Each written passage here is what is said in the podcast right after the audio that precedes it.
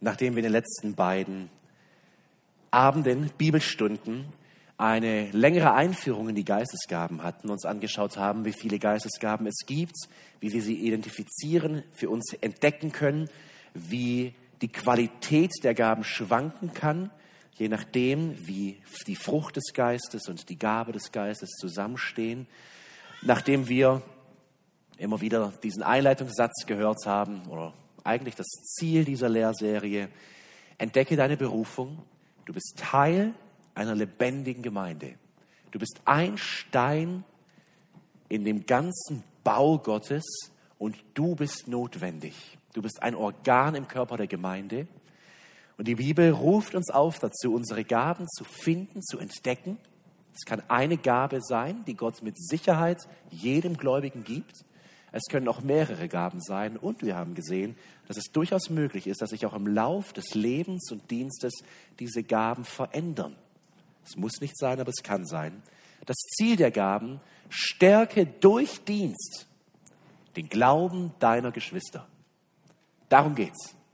Du bist dazu berufen, den Glauben deiner Geschwister zu stärken. Nicht nur der Pastor, nicht nur, nicht nur der Diakon, sondern jeder Stein im Leib. Und erlebe das Wachstum des Leibes. Und heute wollen wir uns die Lehrgaben anschauen oder wie ich sie früher genannt hatte, die Gaben im Wort nach 1. Petrus 11. So kategorisiert er sie in die Gaben des Wortes und die Gaben des Dienstes. Und wir haben gesehen, dass diese Lehrgaben, ähm, dass es sehr, sehr viele davon gibt. Wir würden damit in erster Linie wahrscheinlich das hier verstehen, die Kanzel, und sie hat einen sehr großen Teil darin. Aber die Bibel meint viel, viel mehr als nur die Kanzel, wenn sie von den Gaben der Lehre spricht. Und so wollen wir uns heute anschauen, die Gaben näher anschauen und wie die Gemeinde durch Gottes Wort wachsen soll. Ich habe die Geistesgabe definiert als eine übernatürliche Befähigung des Heiligen Geistes, um in der Gemeinde das Wachstum im Glauben und in der Heiligung zu bewirken. Wie schön ist es, dass jeder von uns Teil davon ist. Wie finden wir unsere Gaben? Das sind sicher nicht alle Punkte, aber diese fünf Punkte habe ich letzte Woche vorgeschlagen. Bete für die Erkenntnis deiner Gabe. Nach 1. Korinther 12, Vers 11. Wenn du nicht weißt, wo du dienen sollst. Und da würde ich einmal ganz kurz fragen, wenn ihr so ehrlich seid, gibt es hier jemanden, der in diesem Raum sitzt und sagt, um ganz ehrlich zu sein, ich weiß nicht, was meine Gabe ist. Können wir uns mal per Handzeichen melden? Einer war schon da, ein Mutiger. Nur einer, der Rest weiß es. Michi, da können wir uns ja treffen. Der Rest weiß Bescheid. Ich glaube, wenn man ehrlich wäre, würden hier viele Hände hochgehen und man würde zumindest sagen, so ganz sicher bin ich mir da noch nicht. Deswegen überlege gründlich, aber Schritt drei, diene in Liebe drauf los. Ja, das sind diese zwei Pole, die ich aufgezeigt habe. Äh, je nachdem, wie wir ticken als Person, da gibt es die, die immer im Handeln sind und im Tun. Und da würde ich sagen, lass mal für einige Wochen. Geh ins Gebet, Geh ins Wort, rede mit den Geschwistern, frage nach, orientiere dich. Aber für die ewig Zaghaften, die noch mit 70 überlegen, was ist denn jetzt meine Gabe, würde ich sagen, ganz ehrlich, dien noch die letzten 20 Jahre drauf los in Liebe, ja, gib alles. Eifere nach, der, nach notwendigen Geistesgaben. Wir sind dazu aufgefordert, in Notsituationen der Gemeinde für die Gaben auch zu beten, die fehlen. Denken wir an die Gemeindegründungen, wo viel fehlen wird naturgemäß. Ja? Oder darf die Gemeinde beten, sagen, Herr, sende jemanden oder Herr, gib jemandem, der hier ist. Und eine Möglichkeit ist, lass deine Pastoren für deine Gaben beten oder geht gemeinsam ins Gebet. Das muss nicht so sein, es kann ähm, gebraucht werden. Die Gaben, die wir festgestellt haben, hier noch einmal alle zu sehen, nach den vier klassischen Lehrtexten aus Römer 12 und 1. Korinther 12 und Epheser 4, und die Gabe der Ehelosigkeit, auch wenn sie hier natürlich nicht direkt in Verbindung gebracht wird mit den Geistesgaben für die Gemeinde, würde ich sie dennoch mit dazu zählen, weil auch davon die Gemeinde einen Nutzen hat. Wenn jemand, der bewusst auf die Ehe verzichtet, vom Herrn berufen wird dazu und sich ganz in den Dienst hineingibt. Unterteilt sind die Lehrgaben links und die Dienstgaben rechts gelb markiert die Gaben, die wir uns in zwei Wochen, eventuell auch erst drei Wochen, je nachdem wie schnell wir sind, näher anschauen. Das sind nämlich die umstrittenen Gaben, wo man sich fragt, was ist mit denen? Da gibt es diese zwei Lager, die sagen, die sind mit dem ähm, mit dem Abschluss des Neuen Testamentes abgeklungen. Die existieren nicht mehr. Es waren Bestätigungsgaben. Und da gibt es das andere Lager. Und es müssen nicht irgendwelche Extremcharismaten sein. Es ist ein ziemlich großer Teil in der evangelikalen Welt und in den Gemeinden, die sagen, nein, auch diese Gaben gelten heute noch. Das werden wir uns dann später genauer anschauen. Jetzt aber wollen wir in die Lehrgaben hineingehen und uns das Ganze einmal näher anschauen. Starten wir einmal mit der Gabe der Evangelisation. Das Wort, das hier gebraucht wird, wir haben drei Texte im Neuen Testament, die explizit den Evangelisten nennen, ist genau dieses Wort auch im Griechischen Eogelist. Das waren Überbringer guter Nachrichten. Ja? Wenn ein Krieg erfolgreich durchgeführt wurde, wenn ein Bote kam, dann war das dieser Evangelist, mal im ganz weltlichen Sinne. Und dieses Wort wird verwendet, um die Überbringer der frohen Botschaft, der christlichen Botschaft, auch als Evangelisten zu bezeichnen. Und hier sehen wir auch wieder, während natürlich alle Gläubigen den Auftrag des Evangelisierens haben, das ist der Missionsauftrag nicht nur an die Evangelisten, der geht an uns alle, so gibt es dennoch in der Gemeinde einige Männer und Frauen, die ganz bewusst von Gott eingesetzt werden mit dieser Gabe, um diese Freudenboten zu sein, diese Evangelisten. Lass uns einmal in Apostelgeschichte 21, Vers 8 ein Beispiel anschauen, wo so ein Evangelist tätig ist und den werden wir uns heute ein bisschen genauer anschauen. Eine ganz interessante Persönlichkeit. Apostelgeschichte 21, Vers 8.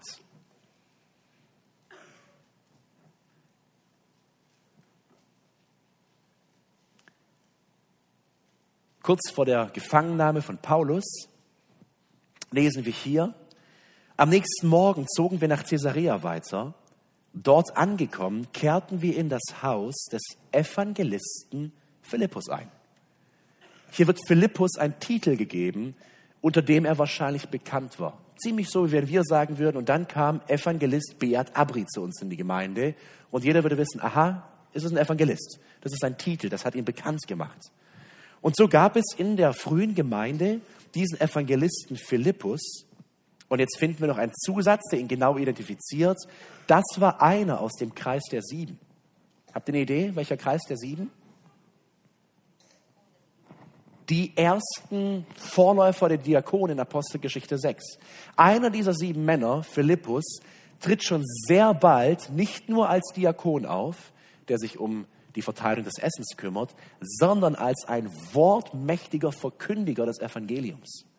Übrigens, einige der Diakone, denken wir an Stephanus, die weit über ihre eigentliche Berufung hinaus vom Geist gebraucht wurden, um zu dienen und zu wirken. Also haben wir Philippus, der diese besondere Gabe hat. Wir schauen uns ihn gleich nochmal genauer an. Ich will nur kurz einmal vom Neuen Testament aufzeigen, dass es diese Gabe, dieses Amt wirklich gibt. Epheser 4, Vers 11 hatten wir bereits gesehen. Auch hier wird explizit der Evangelist unter den Ämtern oder den Gaben der Gemeinde genannt. Und er hat die einen gegeben als Apostel und andere als, als Propheten. Er gab Evangelisten, Hirten und Lehrer, damit sie dienen, das Evangelium verkündigen. Also neben Hirten und Lehrern, neben Propheten gibt es Evangelisten in der Gemeinde, die wirken. Ein weiterer Text, der uns zeigt, dass Timotheus diese Gabe des Evangelisten hatte. 2. Timotheus 4, Vers 5 auch wenn wir Timotheus so nie, er nie in der Apostelgeschichte in Erscheinung tritt als Evangelist. Wir verbinden ihn eher mit Gemeinde, mit Pastorenamt, mit Ordnung bringen in der Gemeinde, hatte er laut Paulus diese Gabe. 2. Timotheus 4, Vers 5. Du aber sei nüchtern in allem, ertrage Leid, tu das Werk eines Evangelisten, vollbringe deinen Dienst. Und so sehen wir, dass Gott in seiner Gemeinde Männer und Frauen hat. Ich will diesen Punkt betonen und gleich auch erklären, die er als Evangelisten, als Botschafter der Freudenbotschaft der Errettung hineingibt, dass sie über dem Dienst am Evangelium, den jeder tut, jeder soll das Evangelium weitergeben in seinem Umfeld, das mit einer besonderen Fähigkeit und Kraft tun kann. Petrus tritt gleich nach Pfingsten als Evangelist in Erscheinung. Interessanterweise später nicht mehr so oft.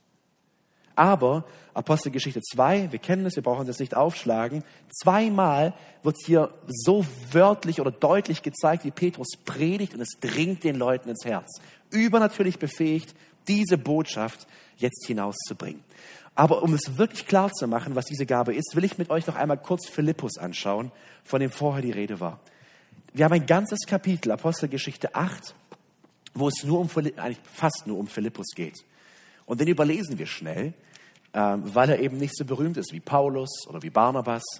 Aber wir merken, dass er ein ganz wichtiges Puzzlestück ist in der Verbreitung des Evangeliums zur Zeit der ersten Gemeinde.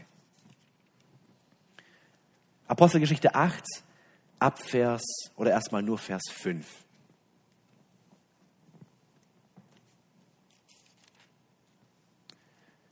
Hier ist Abvers 4. Die zerstreuten Gläubigen aufgrund der Verfolgung aber machten das Evangelium bekannt. Philippus zum Beispiel ging in eine Stadt von Samarien.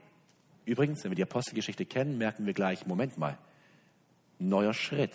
Wie sollen sie das Evangelium verkünden? Juda und Jerusalem? Nächster Ring Samarien. Aha. Er tut den Auftrag, den Jesus ihm gegeben hat. Er geht nach Samarien und predigte, und jetzt was ist der Inhalt, dass Jesus der Messias ist. Das ist die Botschaft des Evangeliums. Jesus ist der Retter. Er ist der Messias, der versprochen wurde im Alten Testament. Und jetzt schaut mal, die Menge hörte Philippus mit großer Aufmerksamkeit zu. Das sprach zu ihnen, das war wirkungsvoll und hatte Kraft, diese Botschaft. Sie nahmen ja auch die Zeichen wahr, die durch ihn geschahen. Also Philippus tat Wunderzeichen oder die anderen Gläubigen mit dazu zu dieser Botschaft. Denn bei vielen Besessenen hatten sie miterlebt, wie Dämonen laut schreiend auf, ausfuhren und hatten gesehen, wie viele Gelähmte und Verkrüppelte geheilt wurden. Es herrschte große Freude in der Stadt. Also Philippus tritt auf als ein Evangelist, der vor vielen Menschen in den Synagogen, auf den Plätzen predigt. Aber Evangelisation ist nicht nur die Predigt von der Kanzel. Im selben Kapitel wird Philippus auch erwähnt als ein Beziehungsevangelist. 8 Vers 35.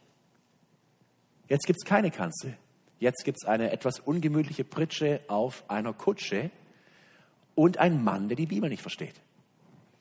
8 Vers 35, der Eunuch aus, aus ähm, Äthiopien oder der Kämmerer ähm, hier ist ab, ab Vers 34, der Eunuch wandte sich an Philippus, sag mir bitte, von wem hier die Rede ist. Spricht der Prophet von sich selbst oder von einem anderen? Und jetzt, was tut ein Evangelist, auch im persönlichen Gespräch? Wir würden sagen, bei einer Tasse Kaffee, bei, beim Abendessen mit Freunden, beim Gespräch über den Zaun mit dem Nachbar. Was tut der Evangelist, der Beziehungsevangelist, Vers 35? Da begann Philippus zu reden. Aber der schwingt keine Reden. Der kommt nicht mit großen Argumenten und überwältigenden Zeugnissen, sondern was tut er? Er knüpfte an dieses Schriftwort an und erklärte dem Äthiopier das Evangelium von Jesus. Der legt ihn Jesaja aus. Und der Mann versteht's. Der begreift es. Gerade liest er es noch und es ist Bahnhof für ihn. Er versteht nicht, um wen es geht. Und jetzt kommt Philippus und im persönlichen Gespräch nutzt Gott ihn um diesem Mann die Augen zu öffnen.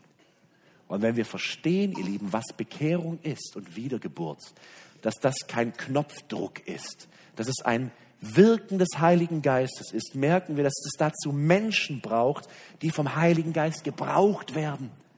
Und so spricht er mit diesem Mann, er kommt zum Glauben und lässt sich direkt taufen. Das sind Evangelisten.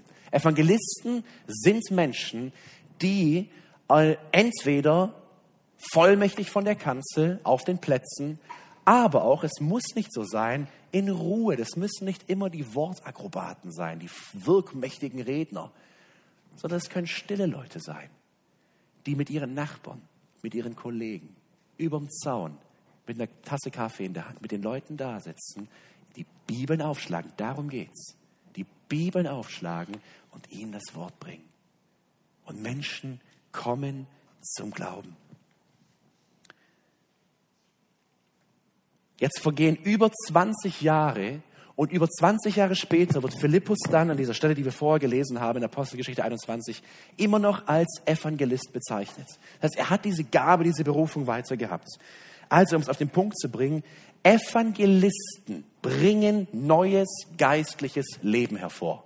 Durch das Wort Gottes. Darum geht's. Und ihr Lieben, ich kann euch nur ermutigen, wenn du denkst, dass du diese Gabe hast, weil es dir leicht fällt, mit Menschen zu sprechen. Ich meine, ich sage nicht immer, dass es leichte Gespräche sind, es sind sehr schwierige Gespräche, aber du hast den Drang dazu. Du merkst, ich würde so gern diese Botschaft von Jesus weitergeben. Wenn du jemand bist, der mit jemandem die Bibel aufschlagen kann, am Tisch zu sitzen, zu sagen, schau mal rein, schau mal, was hier steht, komm, wir gehen mal hier rüber. Merkst du, was Jesus getan hat? Dann bist du ein extrem wichtiger Baustein in dieser Gemeinde. Wir brauchen dich dass du beginnst, vielleicht mit neuem Eifer und Mut in dieses Werk einzusteigen. Es können Evangelisten von der Kanzel sein, aber wie gesagt, auch die im Stillen, die das auf dieser persönlichen Ebene tun. Wenn wir uns einmal Beispiele aus der Kirchengeschichte anschauen, die diese Gabe der Evangelisation haben, sind das zum Beispiel Männer wie Gerhard Bergmann. Kennt ihn jemand von hier? Die Älteren mit Sicherheit. Ich habe ihn erst vor einem Jahr entdeckt.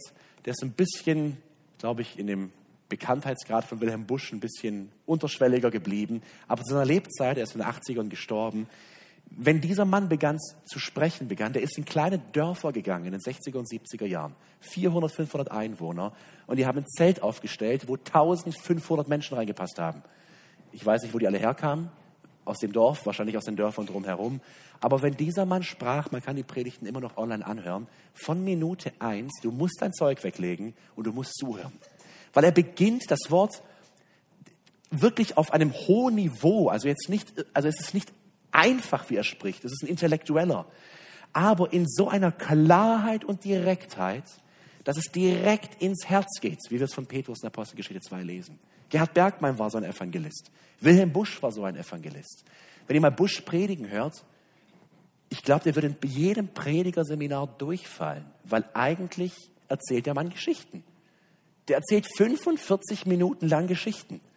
Und also wenn ich so gepredigt hätte beim EBDC, dann würde ich 0% bekommen, weil so predigt man eigentlich nicht. Aber Gott gebrauchte diesen Mann, ich will es nicht kleinreden, der hatte diese Gabe, einen Vers vorzulesen und dann durch 15 Geschichten diesen Vers zu erklären.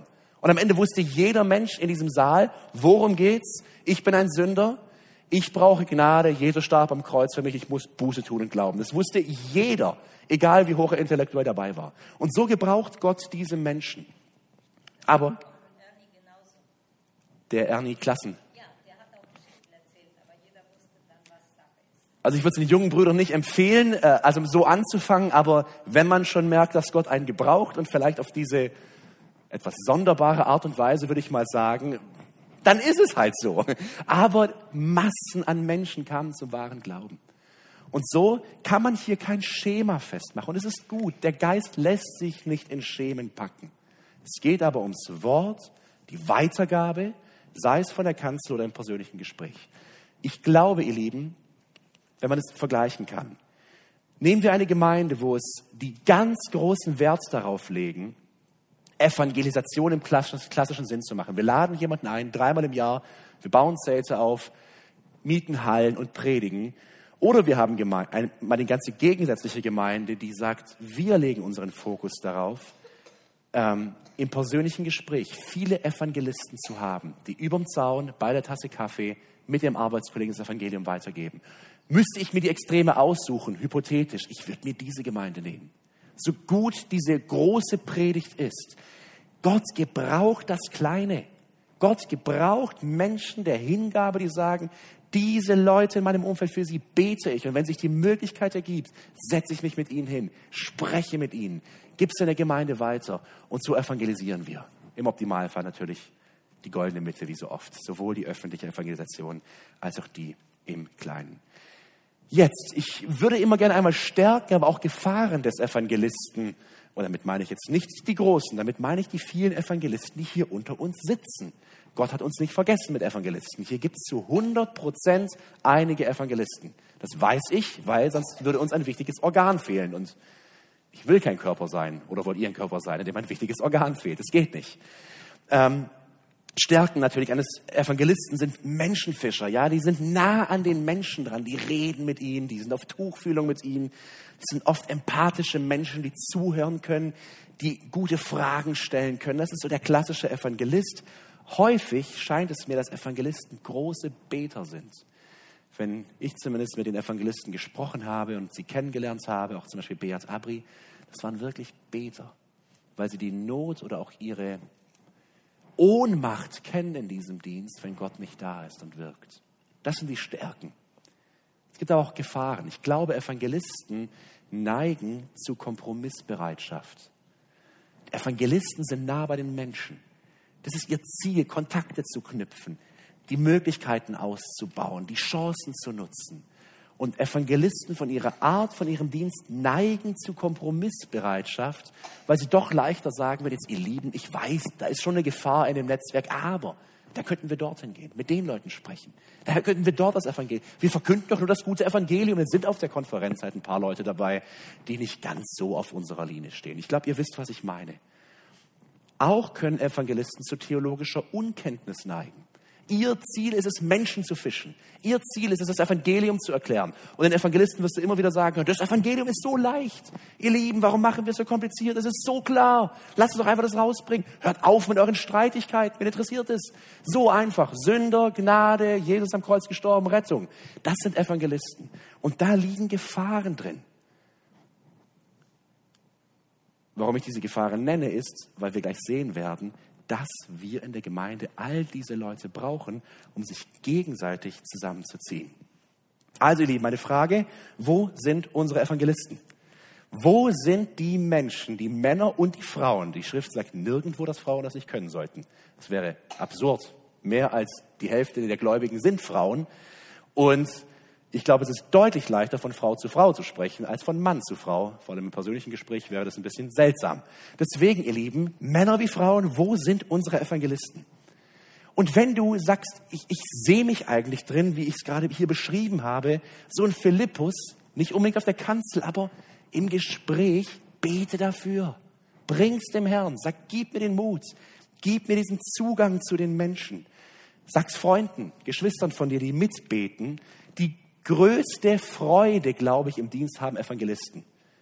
Ich glaube, es gibt keinen Dienst, der mehr Freude macht, wie einen verlorenen Menschen gerettet werden zu sehen. Könnt ihr euch was Schöneres vorstellen? Es ist so herrlich zu wissen, ein neuer Nachfolger für den Herrn. Und ich, kleiner Mensch, wurde gebraucht vom großen Gott dafür. Neben den Evangelisten gibt es auch die Lehrer in der Gemeinde. Und das ist so die bekannteste Form bei den Lehrgaben. Die Lehrer, da steckt unser Wort Didaktik drin. Also alle Lehramtsstudenten, ihr könnt das Wort vielleicht schon nicht mehr hören, im Lehramtsstudium wird immer nur von Didaktik gesprochen, der Kunst des Lehrens. Daher kommt unser Wort auch, die Kunst des Unterrichtens und hat hier in diesem Wort, die Daskalia, hat es seinen Ursprung. Wenn der Evangelist neues Leben hervorbringt durch das Wort und das Evangelium, so erhält der Lehrer dieses Leben oder bringt es zum Wachstum. Beispiele aus der Bibel, wir könnten wirklich viele nennen, aber ich will mal am Beispiel von Paulus und Barnabas aufzeigen, dass das Amt des Lehrers so enorm wichtig ist, dass jemand, der ein guter, treuer, wirkungsvoller Nachfolger Jesu war, sagte nicht, ich soll predigen, ich hole mir jemanden, der predigen kann.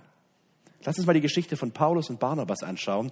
Apostelgeschichte 11, die Verse 22 bis 26. Wir sind in der Situation, dass Paulus seit mehreren Jahren sich zurückgezogen hatte. Ähm, er hatte einen schwierigen Start in der Gemeinde. Die meisten Leute, zu denen er kam, in der Gemeinde nahmen die Hände hoch und sagten, bleib uns weg, wir haben kein Vertrauen zu dir. Paulus geht in die Stille zum Herrn nach Arabien. Wir wissen nicht genaues über diese Zeit. aber er wird viel im Gebet gewesen sein. Er hat gelernt, studiert, Gott hat zu ihm gesprochen, ihm das Evangelium offenbart. Und jetzt ist Paulus in Tarsus, das ist im südöstlichen Türkei, in der südöstlichen Türkei, gerade an der Ecke oben am Mittelmeer Richtung Syrien. Und jetzt passiert es, dass nach der Verfolgung in Antiochia die erste große Gemeinde außerhalb Jerusalems entsteht. Und wisst ihr, was interessant ist? Leute in Antiochia kommen zum Glauben. Die Christen in Jerusalem sind erstmal vorsichtig. Die sind nicht total euphorisch. Leute in Antiochia, neue Gläubige. Die Gemeinde breitet sich aus, sie sind vorsichtig, sie wollen es prüfen. Ist es vom Herrn? Ist das wirklich eine echte Erweckung, die Menschen zu neuem Leben führt? Und dann lesen wir, dass sie Barnabas aus Jerusalem nach Antiochia schicken, um sich die Sache anzuschauen. Und dann schaut mal Barnabas Reaktion, 11 Vers 22. Auch die Gemeinde in Jerusalem hörte davon. Deshalb schickten sie Barnabas los, der durch alle Orte bis nach Antiochia reisen sollte. Der war sehr glücklich, als er sah, was durch die Gnade Gottes entstanden war. Er machte allen Mut, dem Herrn mit ganzem Herzen treu zu bleiben. Denn er war ein vortrefflicher Mann, erfüllt mit dem Heiligen Geist und fest im Glauben. Viele Menschen kamen damals zum Glauben an den Herrn. Das könnte man doch meinen und sagen, jetzt Barnabas bleibt da, Barnabas beginnt zu predigen und die Gemeinde wächst. Nein, Barnabas war höchstwahrscheinlich kein Lehrer.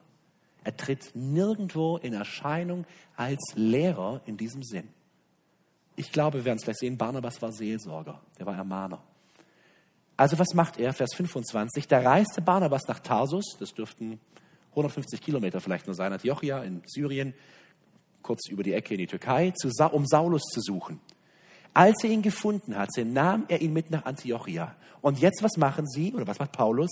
Ein ganzes Jahr lang waren sie mit der Gemeinde zusammen und unterwiesen viele Menschen im Glauben. So kam es durch diesen Lehrdienst, dass die Jünger zuerst in Antiochia Christen genannt wurden. Also was passiert hier? Barnabas sieht diese unglaublich wertvolle Arbeit, aber er sieht die große Arbeit und er wird sich gesagt haben, ich brauche jemanden, der diese Menschen schult, lehrt, im Wort festmacht. Und er beginnt nicht selbst, er geht nach Tarsus und holt Paulus. Und wenn wir mal den Römerbrief lesen, wissen wir, warum er Paulus geholt hat. Weil Paulus Lehrer war durch und durch. Weil Paulus jemand war, der sich hinstellen konnte und in Klarheit Wahrscheinlich, wie es nie wieder ein Prediger und Lehrer in der Kirchengeschichte seither gegeben hatte.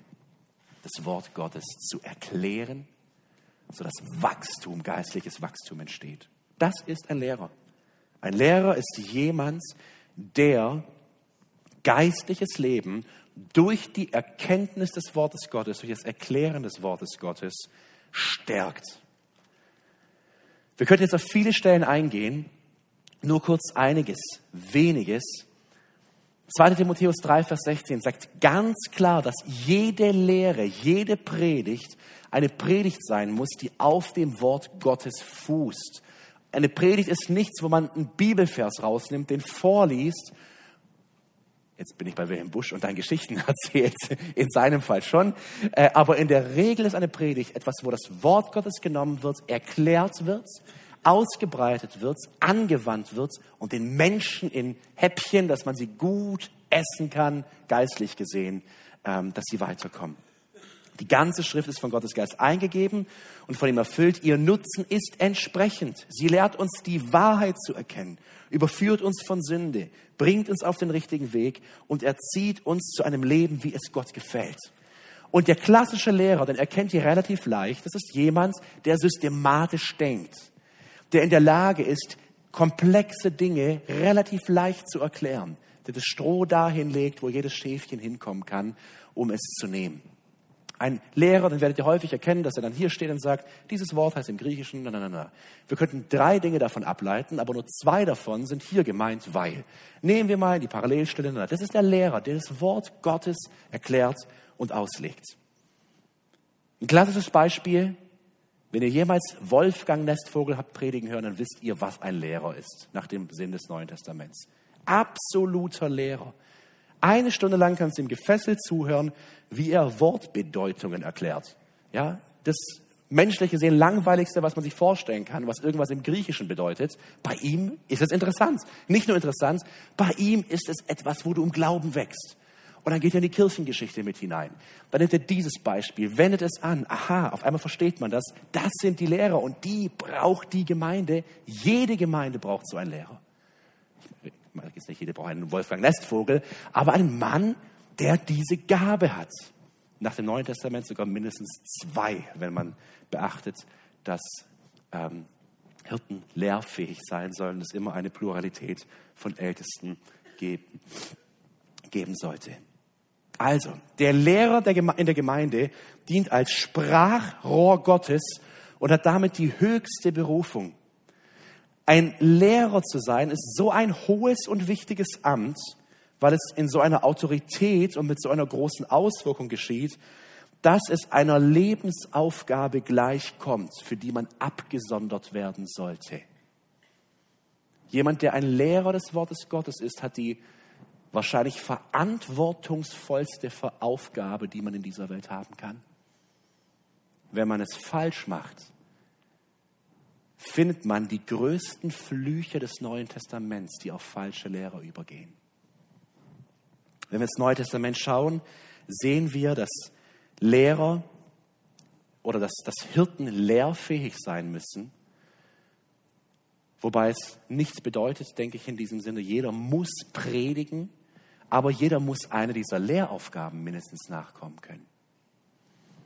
Ich schätze wirklich, ich schätze unsere russlanddeutsche Geschichte sehr, lese gerne darin, bin dankbar für das, dieses reiche Erbe, auch was wir mitbekommen haben. Und ich glaube auch, dass es Notsituationen der Gemeinde gibt, in Verfolgung, in Kriegssituationen, in, in schwierigen Situationen, wo man zu diesem Stand, dass mehr oder weniger jeder Mann, der da ist, predigen soll, weil es wenige Männer gibt, dass es richtig ist und dass Gott in besonderer Weise segnet. Mein Opa hat, glaube ich, drei Schulklassen besucht, konnte wenig lesen und war zeitweise Ältester und Prediger einer Gemeinde, weil er der einzige Mann war. Dann wurde nach vorne gestellt und gesagt, Abraham, du bist unser Prediger. Und Gott hat es gesegnet.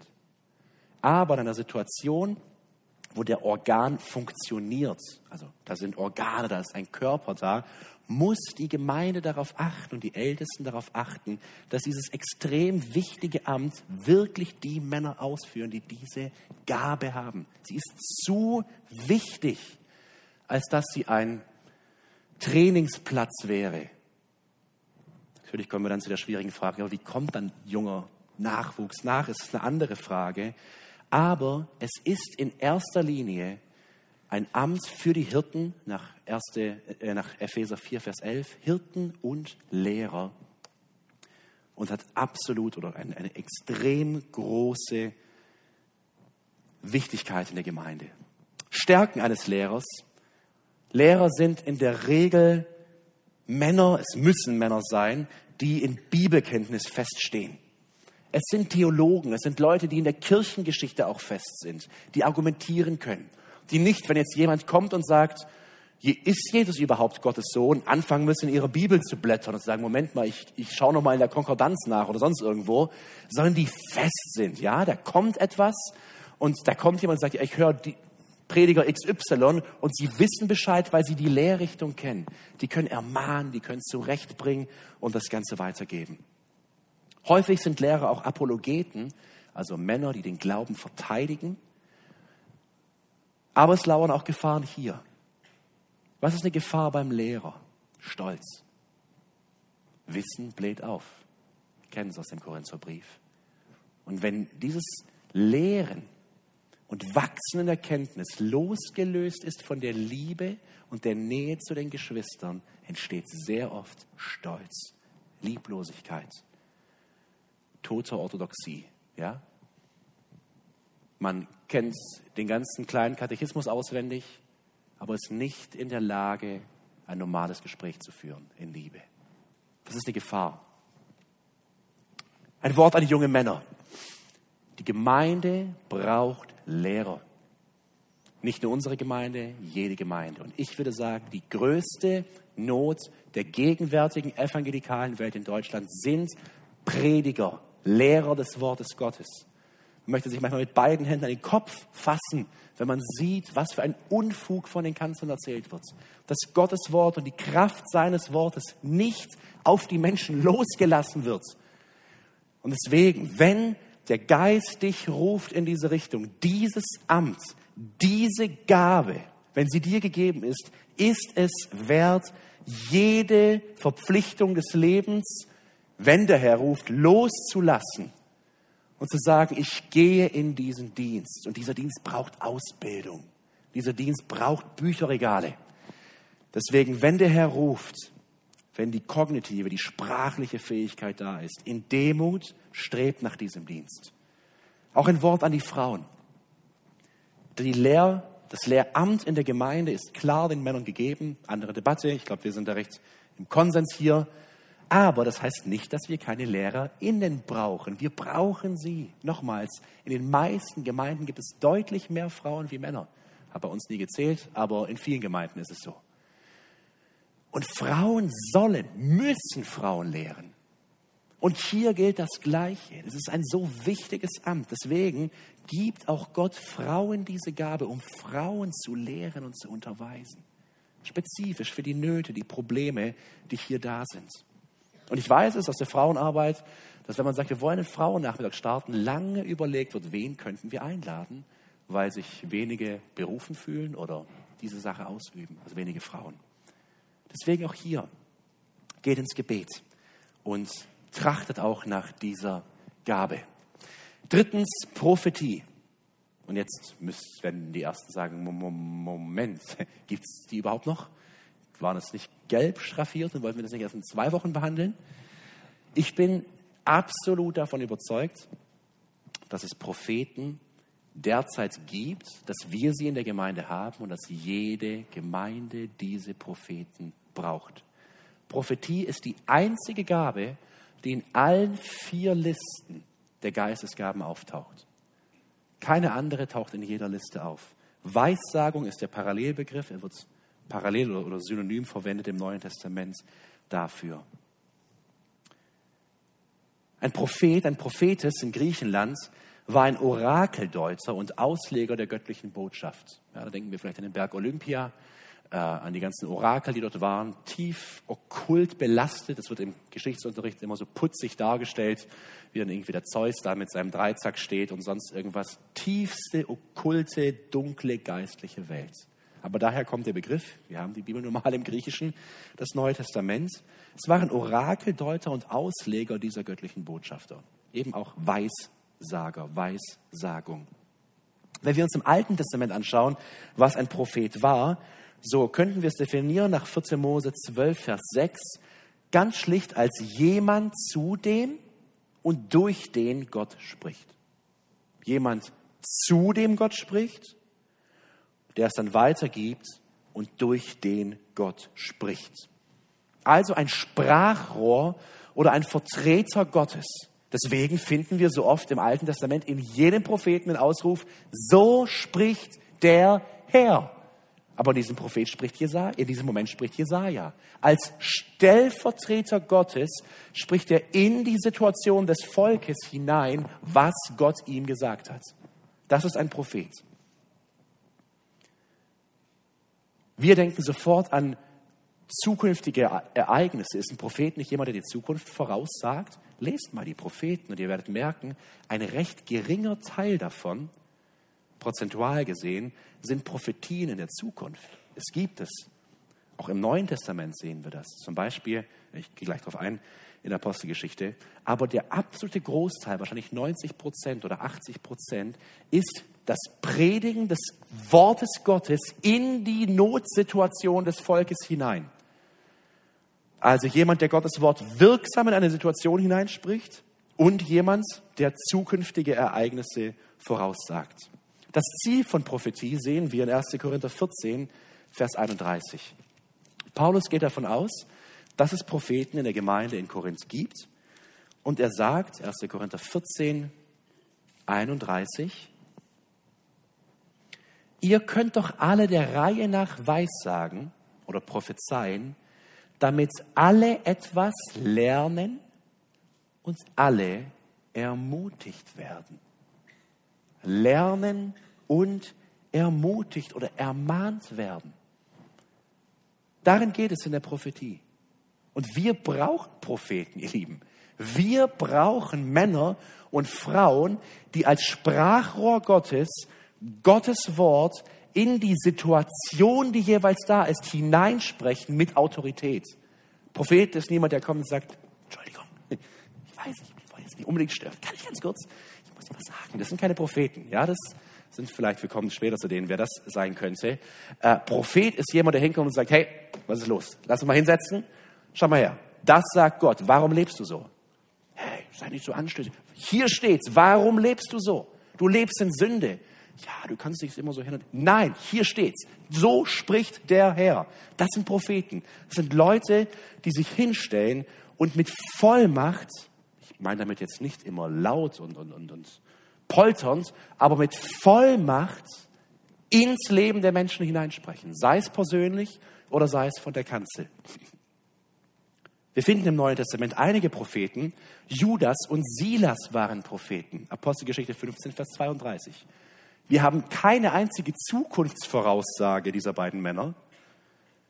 Aber nach dem Apostelkonzil, ihr wisst, diese Streitfrage mit Evangelium und Gesetz, nach dem Apostelkonzil wird Judas und Silas in Apostelgeschichte 15, Vers 32 an die Gemeinden zurückgesandt und sie müssen jetzt diese komplexen Beschlüsse den Menschen bringen und es ihnen, ihnen lehren als Propheten. Das heißt, sie müssen in diese Notsituation mit Autorität hineinsprechen und sagen, das ist der Beschluss, ihr Lieben, das sind die falschen Lehrer, diesen Weg gehen wir. In Antiochia, der Gemeinde von Paulus und äh, Barnabas, Apostelgeschichte 13, Vers 1, gibt es Älteste und Propheten. Wir wissen nicht genau, wer der Prophet war, aber jemand in diesem Pastorenkreis, wenn wir es so nennen wollen, hatte die Gabe der Prophetie. Er war Prophet. Wir finden aber auch in der Apostelgeschichte Agabus, der explizit zweimal Dinge vorhersagt. Agabus ist ein Prophet, der in der Apostelgeschichte 11, Vers 27 eine Hungersnot in Jerusalem voraussagt und in der Apostelgeschichte 21, Vers 10 Paulus Gefangennahme voraussagt. Ich will das noch ein bisschen aufsparen auf in zwei Wochen, wie wir mit, mit übernatürlicher Prophetie umgehen, inwiefern wir das Ganze verstehen können. Aber ihr Lieben, wir brauchen Propheten. Wir brauchen Männer und Frauen, die mutig sind, die von Gott ein Auge bekommen durch den Geist für die Notsituation, auch für die Missstände und die sich mutig hinstellen, auf Menschen zugehen oder auch von der Kanzel stehen und sagen, ihr Lieben, dieser Trend ist falsch. Gott sagt es uns anders. Wer waren Propheten? Ich persönlich glaube, wenn wir in die Kirchengeschichte schauen, Martin Luther war ein Prophet. Bin mir absolut sicher, Martin Luther war ein Prophet. Einmal, weil er Gottes Wort tatsächlich wirklich losgelassen hat in die Welt. Aber das meine ich nicht so sehr damit. Wenn wir Martin Luthers, Martin Luthers Schriften lesen, fällt er nicht so sehr auf als Lehrer, der ins Detail geht und explizit erklärt, sondern der eine unglaubliche Gabe von Gott bekommen hat, das Problem zu erkennen und dann mit messerscharfen Schlägen, das, da kannst du dich gar nicht mehr rauswinden, Gottes Wort dort hineinzugeben. Wen es interessiert, der sollte mal die Schrift gegen Erasmus von Rotterdam lesen, äh, vom freien Willen, vom unfreien Willen. Es ist unglaublich, wirklich. Also mit so einem messerscharfen Verstand spricht er Gottes Wort in die Situation ein, herein als Prophet. Olaf Latze, glaube ich, würde ich jetzt einfach mal sagen, ist ein Prophet. Ist Lehrer, er legt das Wort aus. Aber was, warum Menschen ihn so hören, ist, weil dieser Mann sich mutig auf die Kanzel stellt und der ist nicht wischiwaschi. Der stellt sich hin und sagt, bei dem Hokuspokus machen wir nicht mit. Punkt. Das ist Unsinn. Das sagt Gott. Das sind Propheten. Braucht die Gemeinde diese Menschen? Absolut, gerade heute. In der Zeit von dieser Kuscheltheologie, wo wir sind doch alles zusammen und ist doch alles halb so wild. Nein, dann kommt der Prophet und die werden da ganz wild, weil das ist ihr, ihr Job, dafür sind sie berufen, sich hinzustellen. Peter Schild ist ein Prophet, meiner Meinung nach, von der Art, wie er redet. wo ich mir zu 100% sicher bin, dass er ein Prophet ist. Wer Englisch kann, Paul Washer ist ein Prophet. Meine Frau und ich, wir haben unabhängig voneinander, wir waren nicht zusammen, die Predigten von Paul Washer gehört, kamen beide zum Glauben durch diese Predigten. Und mein Schwiegervater hatte Julia damals immer wieder gesagt, Juli, von wem lässt du dich da anschreien in deinem Zimmer? Weil der Mann, der steht vorne und der brüllt dich eine Stunde lang an. Und man steht auf und sagt, boah, das tat gut. Eine Stunde mal richtig angebrüllt zu werden. Also er schreit nicht aus Leibeskräften, aber er hat so eine Not, er sieht das geistliche Problem und er hämmert da rein mit Gottes Wort und zerschlägt jede Ausrede, dass du wie nackt vor Gott stehst und sagst, Herr, es tut mir leid, ich muss Buße tun. Was habe ich getan? Das sind Propheten und wir brauchen diese Propheten. Ich bin mir ziemlich sicher, dass einer unserer Prediger auch die Gabe der Prophetie hat. Ich sage jetzt nicht wer, ihr werdet es wahrscheinlich selber wissen. Stärken des Propheten, Mut. Das sind mutige Menschen. Ja, die werden, ich habe einen Propheten, die werden erst richtig warm, wenn der Konflikt losgeht. Ja, so, boah, jetzt, jetzt geht's los. Ja, da kommt jemand und da, ich sehe diese Not und ich bereite mich jetzt darauf vor. Und wenn die Situation da ist, dann predige ich Gottes Wort und wenn es mein letzter Tag ist. Ja, das sind mutige Männer.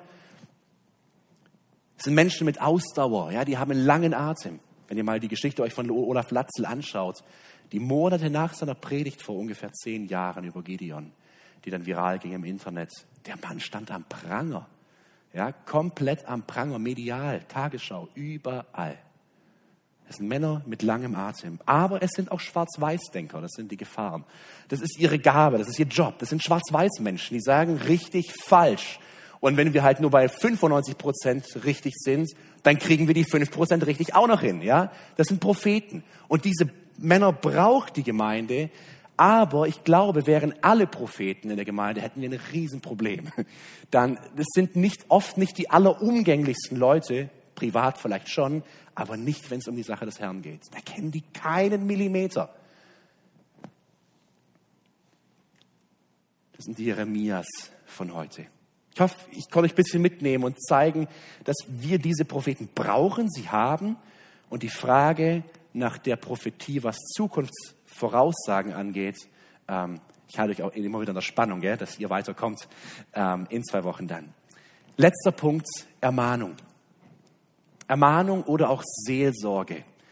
Ich hatte es kurz schon gesagt letztes Mal, für dieses Wort Ermahnung können wir zehn andere Wörter einsetzen und es macht so schwierig, das zu greifen. Das ist Trösten, Ermutigen, Einladen, zu etwas auffordern. All das steckt in diesem Begriff des Ermahners. Wortwörtlich Paraklesis heißt es daneben rufen oder zu sich rufen. Ja, das sind Leute, die andere Leute daneben rufen. Das sind weniger die Face-to-Face-Menschen, wie wir das jetzt gerade machen, Gesicht zu Gesicht. Ich glaube, die Ermahner sind eher so die Schulter-an-Schulter-Menschen. Die sind so, komm, setz dich mal her zu mir. Ja, lass uns mal reden. Ja, dann wird der Arm drum gelegt, wenn es die Situation passend sein sollte. Und sagt, schau mal, ich, ich glaube, wir müssen mal sprechen. Das sind eher die Leute, die im Persönlichen miteinander reden. Muss nicht sein. Auch die Lehrer und Prediger brauchen zumindest Teile dieser Gabe. Aber es sind Danebenrufer. Der Heilige Geist wird in Johannes 14, Vers 6, 16 als Tröster, als Beistand mit genau diesem Wort bezeichnet. Tröster, Beistand sein. Jemanden zu etwas auffordern, jemanden trösten, jemanden ermutigen, ermahnen oder einladen. Und der, der dominierende Gedanke im Neuen Testament, wenn es um diese Gabe geht, ist es, dass Ermutigung oder Seelsorge, könnten wir sagen, etwas ist, das nach dem Wort Gottes jemanden zu neuem Leben und zu Gehorsam in Jesus führt. Es sind Menschen, die die Gabe haben, meistens im vertraulichen Gespräch, sich mit jemandem hinzusetzen, sein Problem zu verstehen und dann die Fähigkeit zu haben, zu sagen, schau mal, lass uns mal gucken, was Gott dazu sagt.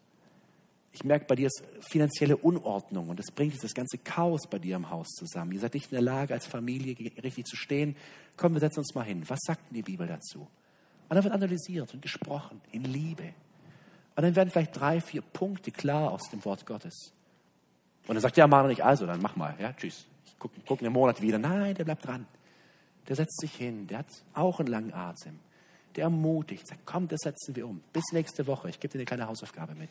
Lies das immer wieder und probiert diesen Punkt umzusetzen. Ja, das ist jemand, der zu sich ruft, ermahnt, ermutigt. Das Herz soll hier in dieser Gabe erreicht werden. Oft in Gesprächen unter vier Augen, aber absolut auch von der Kanzel. Ermahnung erfolgt immer auf dem Fundament des Wortes Gottes. Titus 1, Vers 9, lass uns das bitte einmal aufschlagen, ist wichtig in diesem Zusammenhang. Es wurde viele Jahre, glaube ich, dieser Punkt deutlich zu gering geachtet und viel rum psychologisiert in der Gemeinde. Ähm, dabei haben wir hier die Lösung, auch wenn es um Ermahnung, also Seelsorge geht. Titus 1, Vers 9.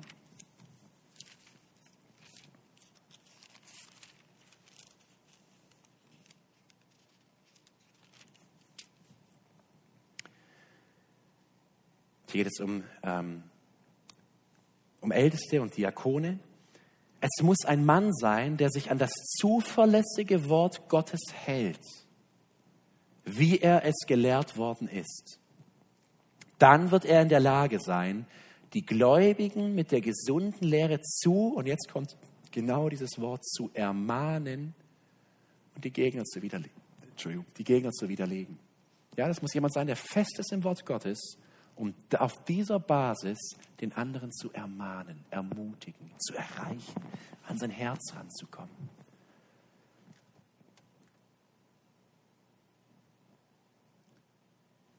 Das kann sowohl von der Kanzel passieren als auch bei einer Tasse Kaffee, häufig wahrscheinlich wirkungsvoller bei dieser Tasse Kaffee im persönlichen Gespräch. Also wenn der Lehrer das Wort Gottes erklärt, wenn der Evangelist dieses Wort Gottes predigt, das neues Leben entsteht, wenn der Prophet wirkungsvoll in die Situation das Wort Gottes hinein hämmert regelrecht, dann ist der Seelsorger jemand, der anderen zeigt, wie sie Gottes Wort anwenden können in ihrer Situation. Barnabas, glaube ich, war so jemand. Wortwörtlich heißt Barnabas Sohn des Trostes. Ich weiß nicht, ob es eine Art Spitzname war, weil er eben jemand war, der Trost verbreitet hat. Bitte? Genau, ich sage, ich weiß nicht, ob es ein Spitzname war, weil es so jemand, also ob seine Eltern ihm diesen Namen gegeben haben oder praktisch seine Arbeit ihm diesen Namen gegeben hat. Wir wissen es nicht, jedenfalls so hieß er. Er kommt nach Antiochia, was macht er zuerst? Wir haben es vorher gelesen, Apostelgeschichte 11, Vers 23. Er ermahnt, wieder das Wort Paraklesis, sie alle mit festem Herzen am Herrn zu bleiben. Er tritt nie groß auf, nie als großer Prediger, aber er war nah an den Menschen dran. Er ist jemand, der zu Markus hält. Interessanterweise. Apostelgeschichte 15, Abvers 36. Paulus trennt sich von ihm. Hat nicht funktioniert. Ich glaube, er war nicht zuverlässig genug. Barnabas bleibt bei ihm. Und später müssten wir sagen, ich glaube, Barnabas hatte recht. Wir haben immerhin ein Evangelium dieses Mannes, den Paulus als nicht zuverlässig genug erachtet hatte. Also es sind Mentoren, Ratgeber, Jüngermacher. Was sind die Stärken eines, eines Seelsorgers, eines Ermahners? Empathie. Die können sich hineinfühlen. Der Prophet würde kommen und sagen, was? Das ist eine Situation. Bam, bam, bam. So spricht der Herr. Ja, der würde vielleicht noch kleiner machen, mutloser machen. Der Ermahner kommt hin geht auf Augenhöhe, sagt, ich verstehe dich. Echt eine schlimme Situation. Komm, ich will dir Mut machen, lass uns ins Wort schauen. Das ist jemand, der Weisheit hat, aber auch ein Antreiber, ja, der kommt, gerade die Problemfälle, die reizen ihn vielleicht sogar. Ich, ich rede mit ihm, ich, ich versuche den Motor des Geistes bei ihm wieder in, ins Laufen zu bekommen.